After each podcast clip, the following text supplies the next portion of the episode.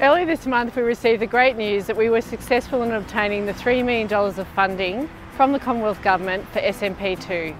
We are very grateful for the funding and for the region to be recognised as a vital part of the country's horticultural industry. SMP2 is expected to bring an additional 30 jobs to the region with the added benefit of $40 million in economic value for the community over the next 30 years. So as Cheryl's noted, we're really grateful for the support of the Commonwealth on this project. We've seen a lot of hard work go into it and developing a business case, and there's been a lot of hard work done by our team internally, but also by our customer committees in understanding what we wanted and then helping us improve it as we went through the business case, and then demonstrating that support.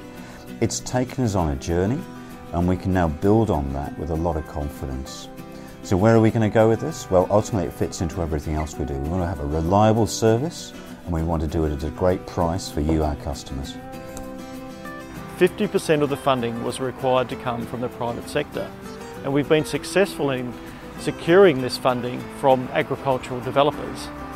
This means our existing growers bear no financial risk from the project while gaining the added benefit of increasing our customer base to share costs.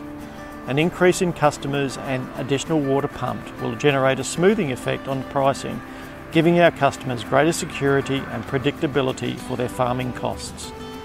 The Sunraysia Modernisation Project gave our customers reliability and capacity not previously available in the district.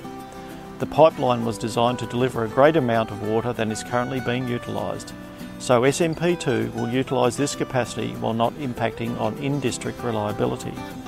Pre-works are expected to commence this year and the schedule of works have been designed to enable delivery of water by the 2019 irrigation season.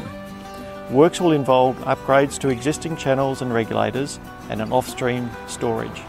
I'd like to thank our customers and the community for their support through the business case development and I'm looking forward to keeping you updated through the next phase of construction.